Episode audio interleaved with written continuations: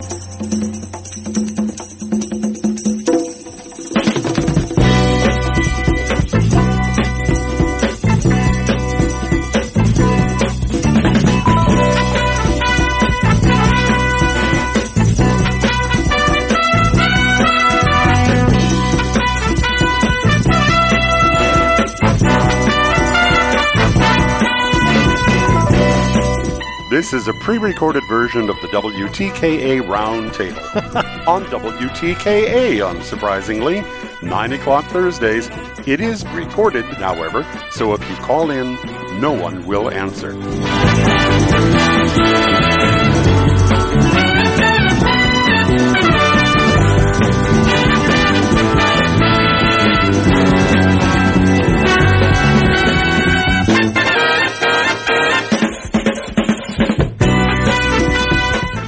We are back, folks, here on the Michigan Insider Sports Talk 1050 WTKA online at WTKA.com. Sam Webb, Mr. Ira Weintraub on the other side, and the MGoBlog Roundtable crew for the MGoBlog Roundtable Hour Sands, Mr. MGoBlog himself, Brian Cook, this morning because he was taken out by ice apocalypse, or I should say his power. Let me be clear: his power was knocked out by the ice, the ice storm that fell upon Ann Arbor in Washtenaw County last night. So no Brian Cook today, but uh, his partners are with us this morning, starting off with Mr. Seth Fisher. Seth, good morning. How are you? Good morning. Smartly last night I went out and shoveled my driveway of all that like slush that was on it. So I'm the only one who doesn't have like two inches thick of ice out there right now.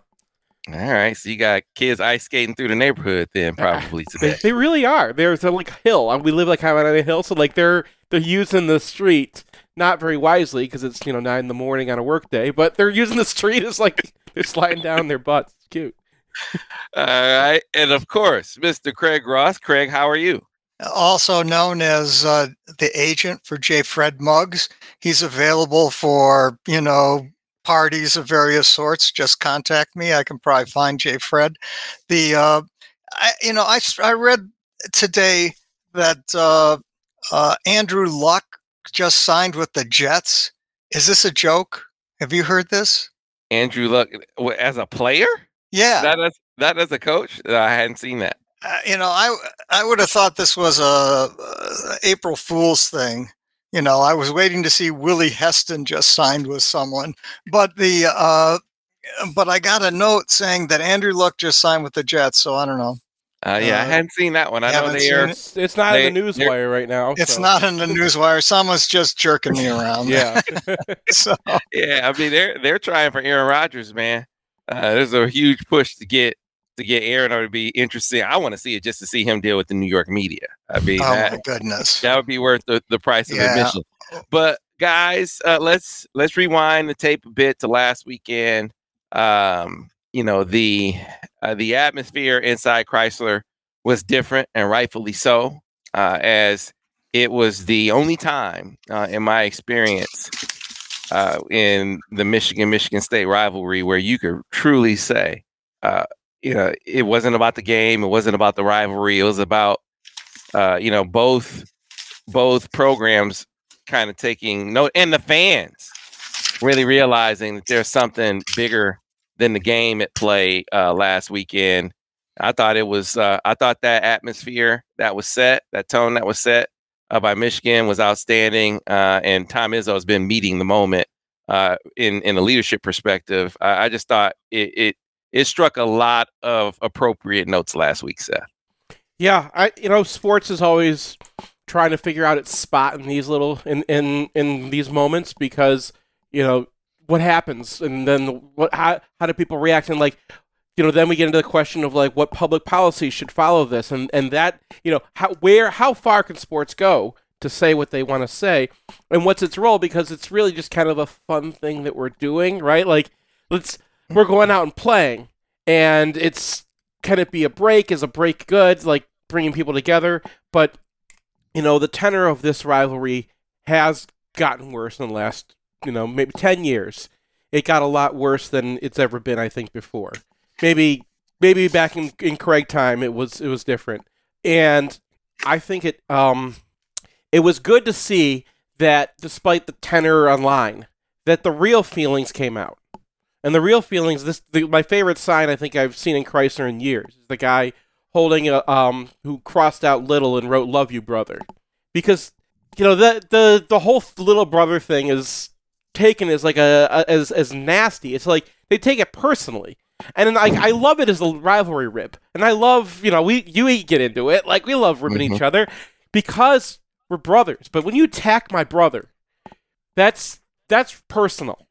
And I think to Michigan fans, and I talked to um, students at uh, in Greg Dooley's class uh, when I went and got to speak there last week, uh, right after you know a couple days after it happened, and they were um, they were all shocked by it too. They all know somebody at Michigan State, Mm-hmm. and that's I, and like I grew up around you know my father went to Michigan State, my brother went to Michigan State, uh, two of my uh, my brother my brother and sister in law went to Michigan State. Like everyone around, that's why I talked Michigan so much with you guys. It's like I didn't go blog because everyone around me was a Spartan, and I was like I need someone to talk Michigan with, and all my friends split to the four wins. But that this this happened in the house, and Michigan I thought met the moment. And I, I, I know I'm going long here, but there was an interesting point that the announcers made, which is one of the reasons Michigan maybe was so good at meeting the moment. Is it's not the first time this season that Michigan played a basketball team after there'd been a shooting on their campus. Yeah, So you're right. Yeah, you know we're we're getting too good at this. Yeah, unfortunately. Fair. Good. Craig, Well your said. thought? Yeah, I mean, uh, talking about uh, Michigan State, back in the 1960s, before you guys were born, uh, Michigan State played a big football game against Notre Dame. They were the top two teams in the country, and it ended up with a tie. And I wasn't in college yet, but in in Lorain, Ohio, around a bunch of Michigan fans, we were all rooting for Michigan State in that game. It wasn't e- wasn't even a question. And when I came to Ann Arbor, I occasionally went to games in East Lansing, and I found it to be an incredibly collegial and w- welcoming and warm place. I mean, there wasn't any real Michigan hostility. Yeah, they wanted to win if they were playing us, and we wanted to win win when we were playing them. But I didn't sense any real problems. I mean, it was like now going to Purdue or Iowa, you know, places where pe- uh, our people are reasonably welcoming. Penn State is different. Penn State, they have this affirmative sort of action program towards uh, uh, being friendly.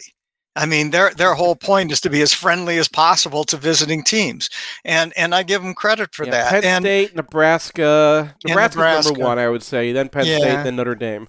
Yeah, and Notre Dame is the same. But something went wrong vis-a-vis Michigan and Michigan State. Uh, I tell a story about the last time I was there. I I was there with a guy John Fisher, who's a famous, relatively famous local tennis pro, and taught you know some really fine players, excluding me. I was hopeless, and the um, and so we're walking back from a game back out at East Lansing, in a game where Michigan State had won. We're not bothering anybody. We have Michigan stuff on. We're walking, and John is is on a cane because he had diabetes. He's gone now, and had lost the lower part of his leg. And we had people throwing full beer bo- bottles at us. Yeah. After a game they won, and I don't understand. It- you know I, where I, this I, came I, from. I know, I know, and like like I said, the tenor of the rivalry, especially on message boards and whatnot, has gotten out of hand. I Yeah. that's not going to be fixed or changed by by this. one game. What I'm right, what I'm and mm-hmm. and and it should not be. th th th those things are not really re- re- relative. What I was saying is the real feelings came out. That the that honestly, like you know, for all the there's a couple beer can throwing guys and whatnot, and there's and there are those of us who lob insults on online, but really we live with each other. Right, Michigan fans and Michigan State Mhm. fans have been next to each other forever. We've gone to each other's graduations. Like, you know, Yeah. I've I've gone to a graduation at Breslin. Like you, you th- this is we're it's part of our lives, and I think Michigan people, um, and I say this to my kids all the time. You are responsible for you, right? Your behavior is on on you. So what they act like is not something we have any control over. But the, yeah, so two, a couple, this thi- a couple yeah. things. I, I want you guys to because Hmm. you said something a minute ago, Seth, where you know it was different from the tone online, and I guess I didn't know. I, I, I what I noticed, at least on my message board last Mm-hmm. week, was that people kind of you know putting that to the side, realizing that there's something something more important. That the rivalry is trivial, and I I, I tell by comparison, I, I say all the time, I go back and forth with with Michigan State, but I don't hate I don't hate Michigan State. I don't Yeah. hate anyone at Michigan No. State. That's It's, the point. for me, it's a sports hate. Sports hate is different than real hate. To your point, uh, though, Seth, I do think there are a lot of people, and maybe on both sides, who have like real hatred. I don't know where that Sure, comes from. I don't know when that kind of changed. Uh, sure, and I think the point is that they're not going to change, and the and maybe and the pro- the tenor's not going, to and that like the the stuff is not going to change because of this, and should and it, like a shooter killing people on Michigan State's campus should not be anything related to like how you treat people, you know, in, in a rivalry. Those are not really related things, and they and I don't want to to sound like that. What I'm saying is that the real feelings between these fan bases are the same, regardless of that. That you're talking about a segment of the port, fan base, or like you know, sometimes people act out differently than their true nature online. Mhm. We've seen that happen before, right? That, but like the this showed how it really is. That's all I'm saying. That like you. underlaying all of that, okay? That if something were that something happens to Michigan State, Michigan fans feel like it happened to us, not like it happened. To, if it happened to Purdue, I don't think you would have the same reaction, right. you know. And when it happened in Virginia, you know, we were empathetic and we tried to do what we could, but like there was there wasn't this feeling like this was an attack inside the house. This felt like an attack inside the house to Michigan fans in general. I know that not everyone feels the same way, and I think that that came out. And I I don't really think it needs to relate to how people react on message boards or how fans act to each other and stuff like that. It's it's more about you know there's not a lot of opportunities for us to show this, and this was an opportunity to kind of show how we really feel. Yeah, guy says uh, Ron Betty says on Facebook, I like both schools until the D'Antonio era. uh, is that is, is that when it's because you said in the last decade? I, I Yeah. guess uh, you know when when did it switch? And people were giving that guy flack for his sign.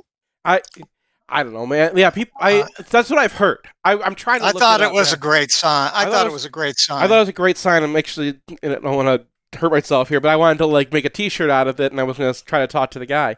But um, I mean, I the the the rivalry has been like that at least since I was in college. I went to the '99 Michigan Michigan State game, the the one with Mhm. Tom Brady almost brought us back after Henson was was no good, and they had to use David Terrell as a cornerback. You remember that one? I stop, do. Stop Plaxico. Name- So I was sitting in the student section. I was a student. My brother was a, was a freshman at State, so I went and sat with him in the in the student section of Michigan State, and they uh, they were giving me a really hard time. Someone grabbed my hat, and threw it over the side of the building. Um, like it was it was rough, and I wasn't used. to wasn't prepared for that because I'd gone to Michigan State games a couple times growing up, and you know sat with alumni and rooted for Michigan, and my dad rooted for Michigan even though he went to State. There was like not a thing, but it was definitely a thing in in there. It's just I don't know. I don't want I don't think today needs to be a talk about the discuss the, the the tenor of the rivalry between Michigan and Michigan State. Like I said, is not important. What's important is the real feelings, and the real feelings are what what we showed. Well, you know, hopefully, uh, you know, folks, and maybe it's being naive or Pollyannish. Hopefully, uh, this helped bring some perspective. At the end of the day, hmm I mean, it, it's a game, man. Uh, the rivalry is supposed to be fun. The back and forth is supposed to be fun. I understand not everyone takes it just in fun. Hopefully, uh, more can have some perspective though on uh, about what it really is when you're rooting for a team eh, or rooting against another. It's not you really, really hate them. I don't, I don't know how you hate someone over, you know, Yeah, over a sport. But anyway, Yeah. anyway, there was a game that was played yes. guys. And we could talk about we could talk about Dug McDaniel, how he started the game. We can talk about the you know the the clutch shots that you know Kobe very efficient. He seems to be settling into that role. Like he's comfortable with the ball in his hands in in clutch situations or in the shot clock situations, right? But to me, biggest storyline out of that game for Michigan, other than they Yes. actually closed one out, was Tarris Reed. yeah. Tarris Reed. I, I call it the Tarris Reed game, fellas. And hmm. if I'm Michigan, I'm coming out of that contest saying my best lineup is my too big lineup? Am, am, am I overstating things? No, it is their best lineup, and it became apparent in that game that it is. You know, the the only issue is, and some people have minimized this, and maybe they're right, is is that if if you get into any kind of foul trouble with with your with your front court early, now you have no backup center. And I mean, and and that and that poses some some problem. And now some people have said, well, so what? You just got to go that way, go with your best team. And maybe they're right. I don't know. You know, the the big well, the one thing about Tom Izzo that I agree with on this game, I hardly ever agree with a single word he says, is uh, he said that Kobe shot uh, when the game was tied, the three when he was sort of you know, seemed a little off balance. And, you know, he called that a quote one in a thousand shot, I think. And and he was wrong, of course, because yeah, Kobe eh, Kobe if you watch Kobe and you watch Cazzie Russell, you're gonna see identical shots. Uh, and it's a very unusual and right shot. A shoots the ball very flat. B shoots the ball with incredible rotation. And to me, that's how a basketball should be shot reasonably flat, incredible rotation. And and and Kobe, you watch the spin and how tight the spin is when it comes off his hand. It's pristine, and that's how Cazzie Russell shot it. And that's why that that shot was not one in a thousand. You know that sh- that shot was something he's going to make a lot. Be, be, because his mechanics are spectacularly good. Yeah, and what I give him credit, he made a one in a thousand shot. Basically, why are you giving him credit? You saying he's lucky? Yeah, right. I mean, it's what it's what Izzo always says. I mean, every give them, press conference them, is why the I universe mean, is conspiring this, against Tom Izzo. yeah, I mean, it's what Izzo always says. Give them credit; they were lucky. I mean, okay, that's but, but I do want to say uh, something, you know. Craig. Craig, you were absolutely wrong about one thing. It What's was that? not this game when it became apparent that we needed that Tarris Reed at the four was their best lineup. Well, it was, it was the Wisconsin game. game. Yeah. because yeah, because you know Ter- um, Terrance Williams is out. And you know, I, we're gonna love Tschetter. Like he's he's just such an energy guy. He, he can't play D. But his limitations when you play him 26 minutes are very apparent. And i don't think that's going to change. I mean he can get bigger and stronger but like when he's got a, an easy dish for a slam and all he can get out uh, of that is get fouled and then he misses the two shots it's like ah. Yeah. i mean Tarris Reed's making the shots but like to, to sam's point there you know Tarris Reed gets in foul trouble. He commits a lot of, you know, he commits a lot of them, and, and he's just a magnet for him, even if he doesn't commit them. And at Wisconsin, the way they were fishing in that game, Michigan was going to get hit by anything that the referees could imagine. That is the worst officiated game I've seen in a decade. Okay. As far as it, one well, side. it was one ref though. Yeah, yeah, it, and that it, guy's always. It, that was guy Kissinger. Yeah, it was Kipp Kissinger who's and when Kip stiff... Kissinger, we already know this. When Kipp Kissinger is out there, Michigan's not going to get a fair shake. That's all right. Correct. When that guy's out there, change it changes the game. Count 10, 15 points for the other team automatically. That guy just yeah. that's how he's going to be. Um, but but as far as like how, what decisions you make, you're responsible for you, right? The decisions Michigan makes are if we put Tarris Reed out there against Wisconsin, they're going to foul him up out in 30 seconds. So I, I think that was what the thinking was there. And you go home against Michigan State, rivalry games, they usually swallow the whistles in rivalry games. They usually swallow the whistle in Michigan State games. They um, usually give you a little more benefit of the doubt in a home game. That is the situation where you can really use Tarris Reed a lot more because his fouling is the problem, right? That's when he gets fouled, you can't so you can't really have him on the court. I know he's been making some more foul shots. I think I actually have just real quick, I think I figured out what they did. I think they had him step back. Watch when he shoots a foul, a free throw. Hmm. I think yeah, he's shooting yeah, from he's... like a foot behind the line now, and he was shooting yeah. too hard before. So maybe that was the answer. They just kind of moved him back a little bit, and that solved it.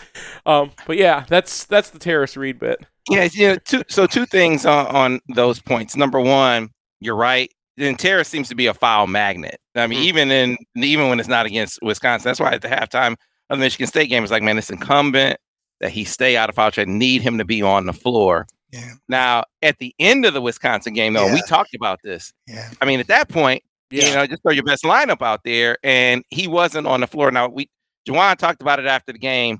because he left him on the floor against Michigan State. He said it wasn't the first time that I've left him on, had him on the floor at the end of the game. So uh, m- maybe that was I can't remember when it was, but I take him at his word. But it was noteworthy and noticeable the contrast. Wasn't on the floor at the end of the Wisconsin game. Was on the floor at the end of this game, even when Will Tschetter, who had a, a bad first half, he comes out in the second half though, and actually has you know a good second half. So you know you could you could see how it might work in his mind. Well, maybe you have Will on the floor uh, at the end.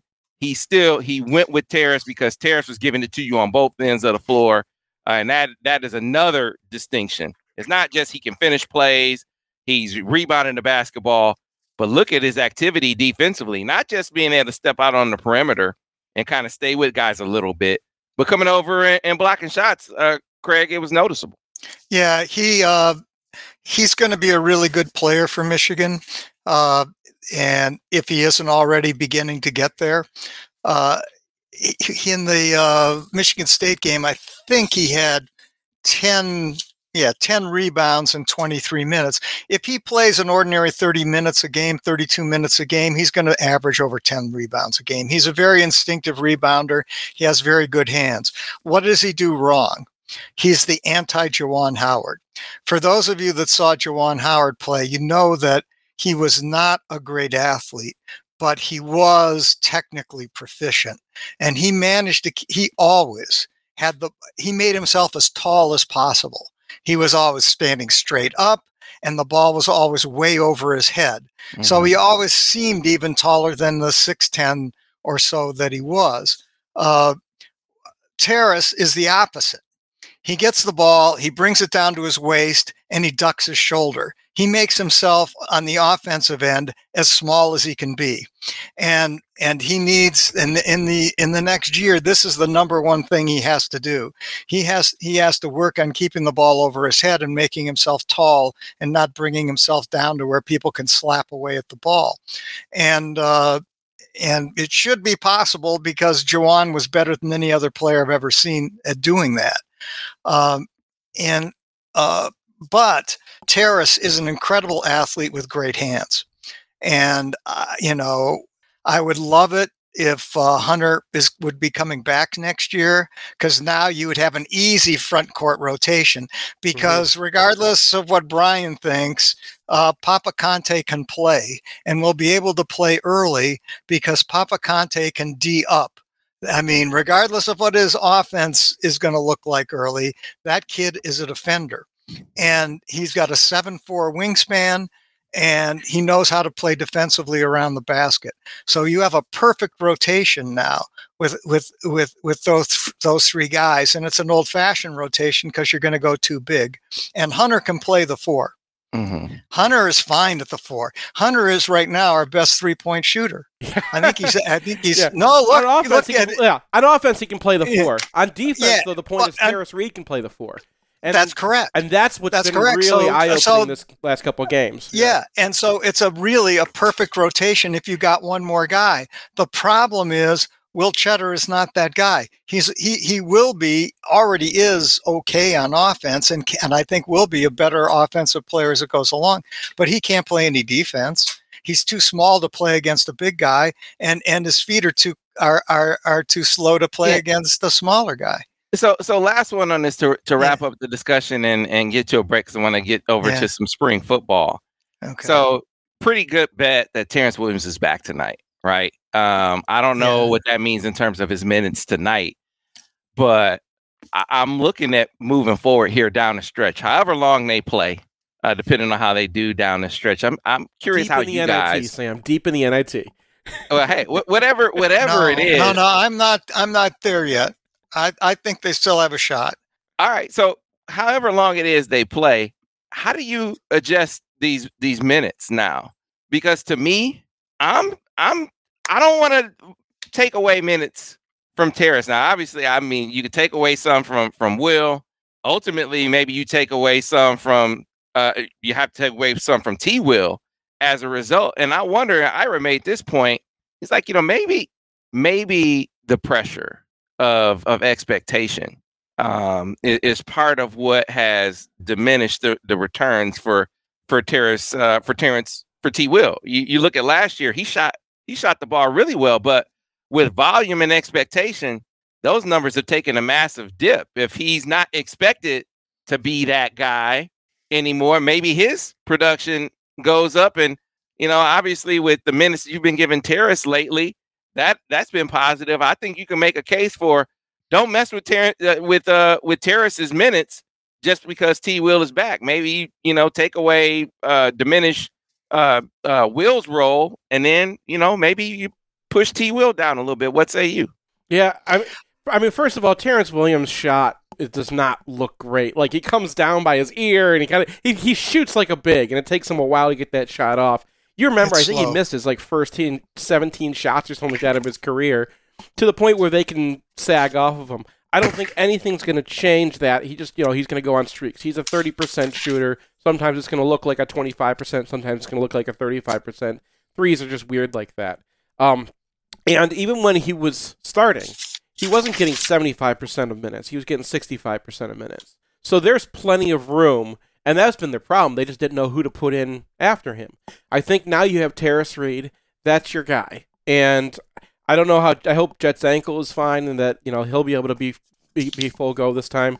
But like he's, I'm almost looking more. I'm not worried about Terrance Williams like his his minutes and Tarris Reed's minutes because between playing center and playing four, you're going to have Tarris Reed on the court at least fifty percent of the game, and that's probably the sweet spot for him right now, right? Because otherwise he's just going to foul out. Um, and then that leaves plenty of room for Terrance Williams. Tschetter, he can be your eighth guy again. That's all he should be right now. I'm more worried about like Jett because I mean, did anyone else notice that Michigan won that game after Jett got hurt? Well, it was yeah, it was tied when he went out. It was 46-46 when he went out, uh-huh. and it's and it stayed tied until uh, uh, Kobe hit his quote one in a thousand shot, and and then I think they came down and they hit another three. I can't recall. I think oh Hunter Hunter did Hunter yeah. hit a three, made it I think 78 70. I think it was 72 72 when when the when the first three was made. Then Hunter hit the second three. There's a minute to go. Michigan's up six, and that's pretty much it. Uh, you know, I do, do we have to do a break? Because I have we, a, we, a, we do we do. Uh, but see, yeah. I I, I want to use the break to transition to football. We can yeah. we can finish on this thought. Okay. Listen, go i guess with with if you look at what the the way that things have unfolded mm-hmm. for Jett this year he's yeah. had some tremendous shooting games mm-hmm. and in those games where he shot the ball really well a byproduct of that is he has been really really good getting to the basket too mm-hmm. but on those nights where his jump shot isn't falling you you had you haven't really seen him do other things okay and my shot's not falling let me let me get to the free throw. Let me get to the bucket. Let me get to the free throw line. It just he tends to kind of settle for shooting jump shots. What I liked about him in this game was the jump shot was not falling. Yeah. And Jett was doing other things. I, I think to the transition defense he played, he stopped the ball. Mm. He he picks up, he blocks a shot. like, okay, look at Jett play. I mean, it, it sticks out when you see him playing defense. And then on the other side, he hits the offensive glass, gets a put back and one. So he was doing other things in this game, even when his jump shot wasn't falling. It was not a good shooting night. You know, you hope that that's a sign uh, of things to come because they they need him to do other things. They need him to provide more than just shooting for the team, and he was doing some of that in this contest. Yeah, I mean, this is something I wanted to bring up. Um, Jett is a remarkable shooter. And unfortunately, he also takes some whoppers. And and I it's hard to criticize it though since he's so good at it, right? Sometimes he makes shots where you say, "Oh man, I wish he wasn't taking that one." It goes in, and uh, and so he he he does have a remarkable ability to shoot from distance. However, let's be honest. Aside from that, uh, he he's not been a great basketball player. He's I think Matt D said he's quote unplayable because uh, if I'm misquoting Matt D, I forgive him. Yeah, on, but, uh, on zone. I think it was unplayable. Yeah, yeah and and yeah. well, but we shouldn't be playing zone anyway. I don't get that one. But the, you know, the uh, we this is a t- uh, a player who really struggles on defense in general, and he doesn't rebound. Uh, Dug is a better rebounder than than uh, who's a foot shorter is is a better rebounder than Jett, and um, and so, but in the Michigan State game, it was like all of a sudden a light bulb went on. It was like, oh, wait a minute. He played some good defense there. He was in position there. He was paying attention. He wasn't like spinning around like a top. And uh, and so it showed that you know maybe that's all there, and maybe you know he is just a freshman. Now he ain't going to be here next year from the rumors. The rumors are he's gone, as is Hunter, but that's just rumors. Who knows in the college basketball world these days? But you know, I felt like you did, Sam. That's that, that all of a sudden it was like some things just sort of lit up for him, and he wasn't a liability, even though he had a a poor shooting game. And I think even at the beginning of the year, uh, Juwan made some comment about, well, we're just going to have to play Jett because I don't know where our scoring's coming from right? And uh, and he's the guy who can score, and he is a guy who can score. But the rest of his game has been a little tough. One thing about, I mean, Seth was right when he talked about Tarris in the Wisconsin game.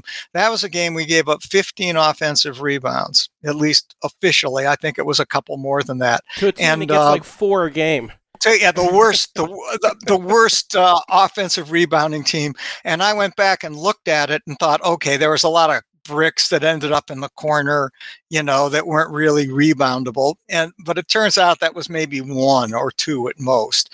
And but when Tarris was in with Hunter, I don't think Wisconsin got a single offensive rebound. Not mm. you know, and so with that lineup was not was not giving up anything uh, with with Tarris and Hunter in, in, during that game. So yeah, uh, Seth's correct. I mean, the, it became obvious in the Wisconsin game uh, the direction you had to go. Well, as, as, aside from you know figuring out how to not have Kipp Kissinger refing our game. Well, it, it also became obvious that you, you, you talked about the light bulb for for Jett. It was mm-hmm. clear to me that in practice they were they looked at the guards and wings especially, mm-hmm. and it's like, man, this is some BS. I mean, yeah. I, am sure that's what it's like. I mean, we just let these dudes rebound all over us like that. Is that. It's yeah. like you saw. I, I, felt like you saw those guys doing a better job of boxing out in this game because this Michigan State. You know, they, every guy is practicing rebounding drills in Michigan State, right? They were plus eight. Guys, they were right. plus eight in offensive rebounds in the Michigan State game. And the one thing that Izzo's teams do, uh, aside from clutch and grab, is is they rebound. Yeah. That team goes to the boards, and they always have. I That's mean, why get, I I, I feel like Jett included. You said it's like a light bulb went on. Yeah. To me, it was they must have browbeat the hell out of them. Like, and this is some, and you you could kind of hear it. And yeah. Juwan said in the press conference, "This on it's unacceptable." And, and Phil was in the in the interview yesterday. Yeah, it's like, man, we let this is weak. That's on me as a coach. That's on Juwan as a coach. That's on all the players. You got to take that personally. The way we played against Wisconsin yeah. was unacceptable, and and they played like that against Michigan State. Agreed. Hmm. Agreed. So uh, we need to get to a break though, because we need to transition to uh, spring ball. Uh, some already some noteworthy things like Amarion Walker, cornerback. Yeah. what do you you you had predicted that, that Sam? you, you had predicted that, that two months ago, I think. so we'll get to that and much more here on the Michigan Insider on Sports Talk 1050 WTKA the ticket. All right. Yeah. The um the uh the spring sort of plan is for him to play corner exclusively. Yeah. And then, yeah. you know, if, see how it goes. Uh he'll still be able to, you know, he he's too he's too fast, he's too freaky to not have some shot plays in for him on mm-hmm. offense. Yeah. Uh, but I think I think that this whole wide receiver DB thing the the idea behind it is he's going to be a corner, and uh, pick it up.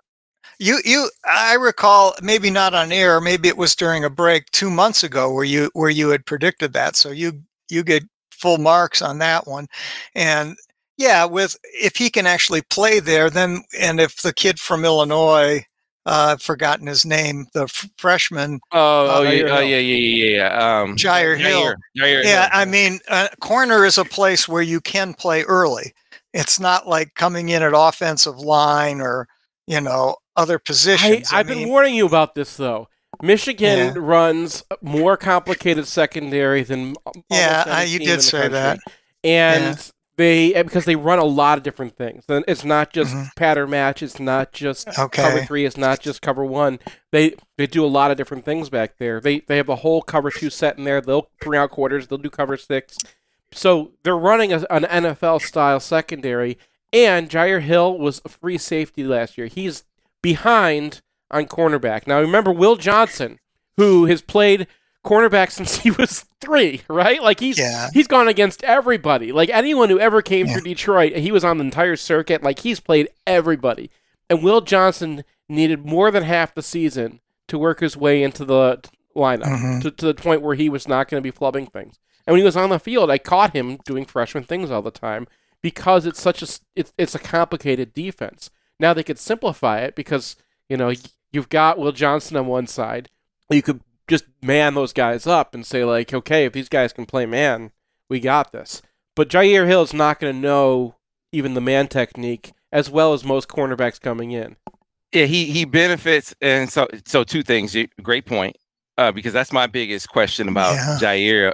You know, the the conditioning of Will Johnson for this moment as a freshman Mhm. has been going on for a long time. A long Yeah. time. Now, Jyaire's dad is college football player too, but it, it's different. It was different for Will because Dion had him out there in middle school Yeah, against uh, against you know all American guys. yeah. Yeah.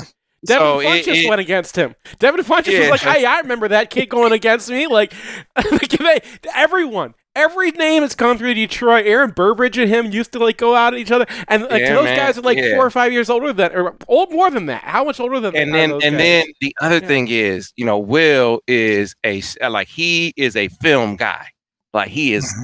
uh, he pours over film like a quarterback Yeah. so you know it, i don't know that i don't think i'm not expecting Jyaire to be able to to, To do what Will did. Yeah. what will did as a freshman i think Jyaire by the time his career is over is going to show himself to be a top 50 talent i just don't think it's going to show up right now but Amarion walker is a freaky athlete and he, he'll benefit from at least he got his feet wet in the defense last year uh, it was a, a fraction of the defense Mhm. to your point seth because you know the first game we saw i was doing a show with vance he said "I'm mean on radio in about 20 seconds, guys.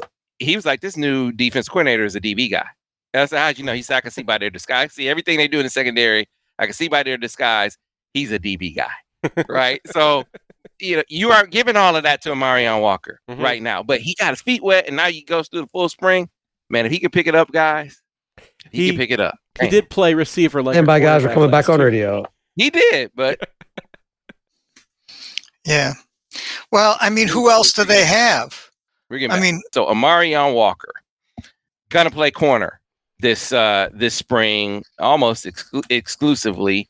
Uh, I imagine that there'll still be some some uh you know some wide receiver reps here or there, but Ron this Bellamy's not this- letting him go. They Ron Bellamy would like he would Hey, take a protest if they told him he couldn't have him in his room. well, at all. hey, look, I think he's he's a team guy. He's a team guy above all. I mean, begrudgingly, uh, is he is he looking at this move? Sure, but I mean, he at the end of understands. He played a little cornerback in his time too. Remember he, that he did. '99 this- game? this- like, yeah, that, that '99 this, Michigan this, State this, game. this different. I think. Ron even tell you, yeah, this this guy from a corner, he went to Alabama's camp, ran some insane forty in front of Nick Saban, and Nick Nick Saban followed him around the whole camp and had him work out, had him work out at DB, and Nick Saban offered him as a corner, and that's oh, when his really? that's when the buzz really, really took off about Amarion Walker, right?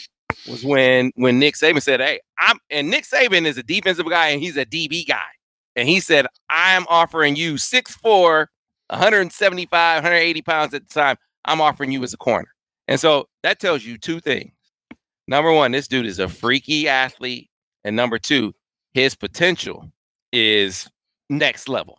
And the guy that's a comparable talent to me and has a comparable path, I wrote about this, is Tariq Woolen from the Seattle Seahawks. He wound up being a fifth round pick out of a UTSA. How did, how did you not went- say Richard Sherman here?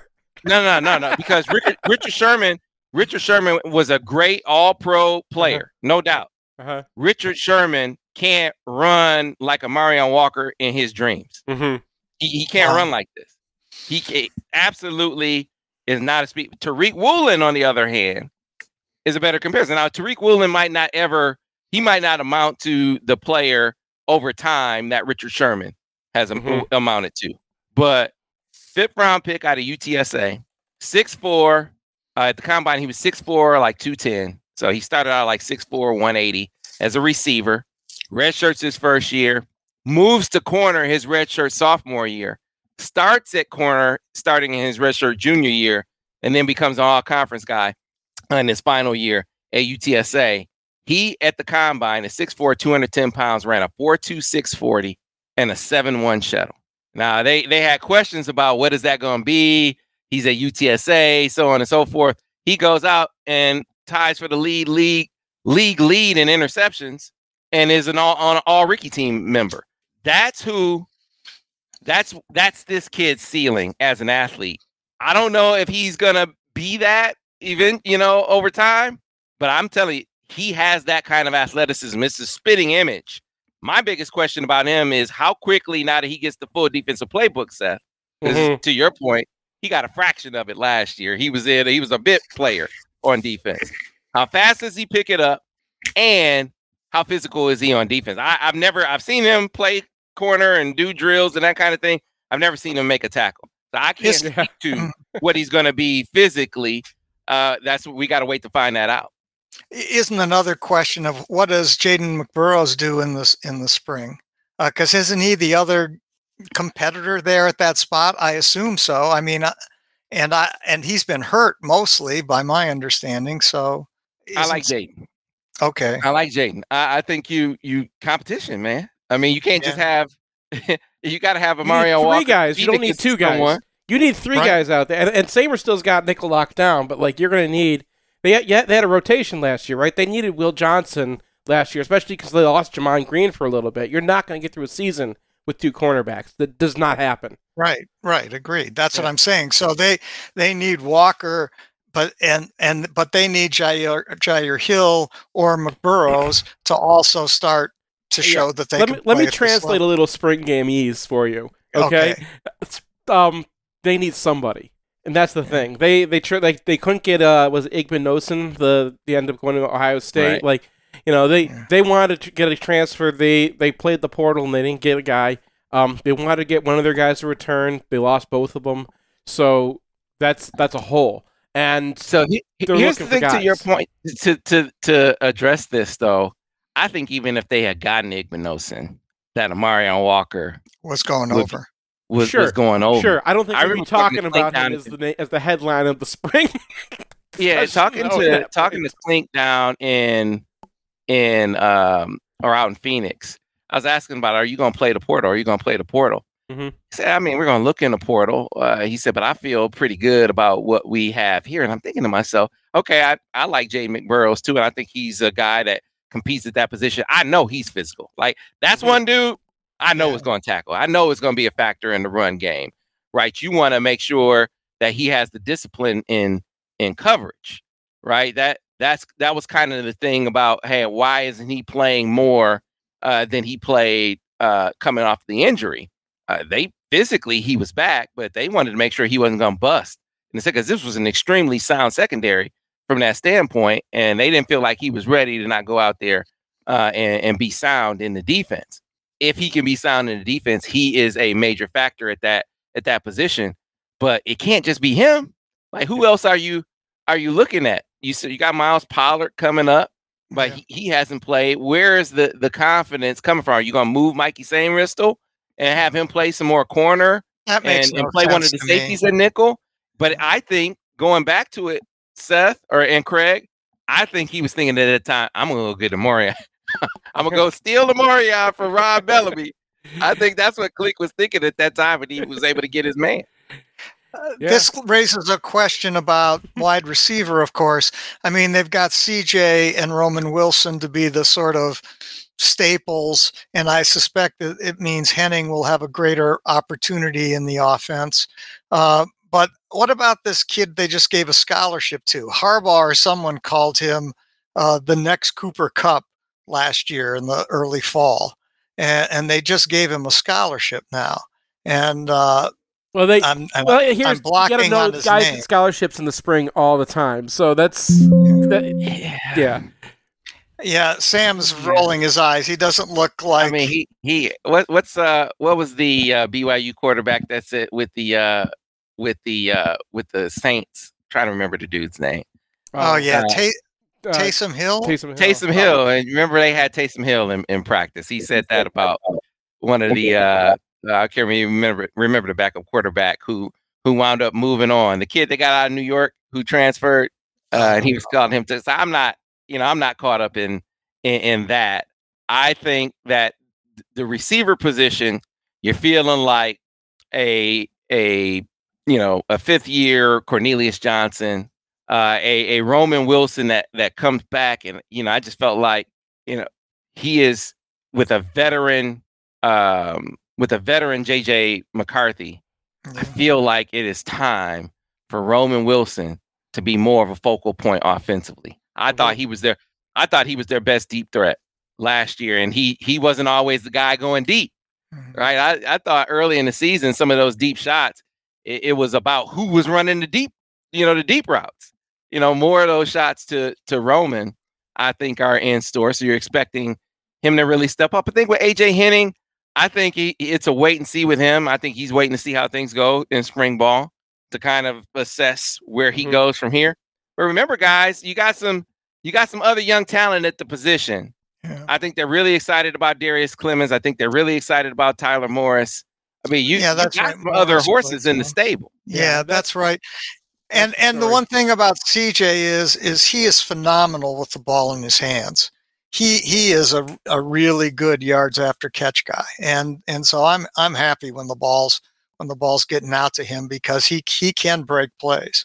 And um, so yeah, and with uh, Morris and and uh, Walker, I guess that yeah, there there are some bodies there. Someone's got to and break Seth. through or Henning. Mhm. And Seth and Donovan Edwards. and Donovan Edwards. And Donovan, Edwards, who- Right, Right. you're right because he in, in the in the NFL he's going to be as valuable as a pass catcher as he is a runner. Maybe Oh, more yeah. valuable as a A I pass. mean, story they're I gonna- heard. They're gonna do some stuff Yeah, with a him. story I heard is when when word that Blake was coming back, when that Mm-hmm. was official, I heard immediately Donovan was like, "Hey, hey, I need to get some receiver reps. Let me be in the receiver room a little bit. I want Yeah. I need to make sure I get my reps up." my my So- comment then was AJ Henning is more worried than uh than than uh, Donovan Edwards. Yeah, as far as yeah. gonna, who who lost out in that deal? That's that's an AJ Henning problem. Yeah, I mean Donovan uh, has got nothing to worry about vis-a-vis his future NFL prospects mm-hmm. because people are going to see that what he can really do is catch catch the ball out of the backfield, and that's that's a skill the NFL wants. I mean, they're less concerned about running backs and more concerned running ability and But more concerned still about have can a you catch year the when ball. he's the star running back, right, Craig? He doesn't. He shouldn't go to the NFL right away. He should. He should Well- spend a year as a star and try to win the Heisman and come back as a senior, just like Blake. Let me check with Jay Fred on that one. no, it's some, it's some interesting stuff. And so, uh, my latest behind the uniform episode we'll, we'll release it next week. It'll be with Zak Zinter, and he's like, man, Drake Nugent. He's like, this this dude fits right now. eh, You know, Olu is Olu. Uh, but he and so he's not like it's not like he's sitting there predicting that this dude's gonna come in and be a Rimington Award winner. But he said, "Hey, super strong. You know, a lot of the same uh, characteristics in, in terms of his tenaciousness. Just really making a good impression out the out the gate on the rest of the guys. They're they're feeling like they aren't gonna miss a beat. they could be better. I mean, if Jeffrey Persi can do something in the spring and they can move uh, the kid from Arizona over to right tackle, because that was They on got the some good right tackles too, man. They got Trent. I know, Jones, we have good right Barnhart out tackles, but what about Miles, and Myles Hinton? And Miles He- Hinton? I, I'm going to guess he's redshirted. We're none of us No, I'm Cleveland Hinton, but we'll we'll see. Uh, and, and and but and and they're going to try and get him back to where his potential is. Mhm. And the but if you look at this offensive line, the one thing, well, Seth will know more than me. The one thing that seemed problematic was uh, pass pro at right tackle, and last year, and I think they might be able Well, to and, shore and you know that what, one up. Trente. Let's see what how Trente comes Yeah, we back. don't, yeah. And Let's we have how Trente. Yeah, I mean he he Trente's he's got a- the feet a- for it. He just needs to get some reps. Yeah. So this right, folks, offensive we- line is you know should be great. We are out of time. Always a spirited discussion. Appreciate you, fellas. Uh, we'll pick up this spring conversation again next week. Uh, be sure to join us tomorrow, though, here on the Michigan Insider on Sports Talk 1050 WTKA, the ticket, the official voice of University of Michigan Sports Ann Arbor, a Cumulus station.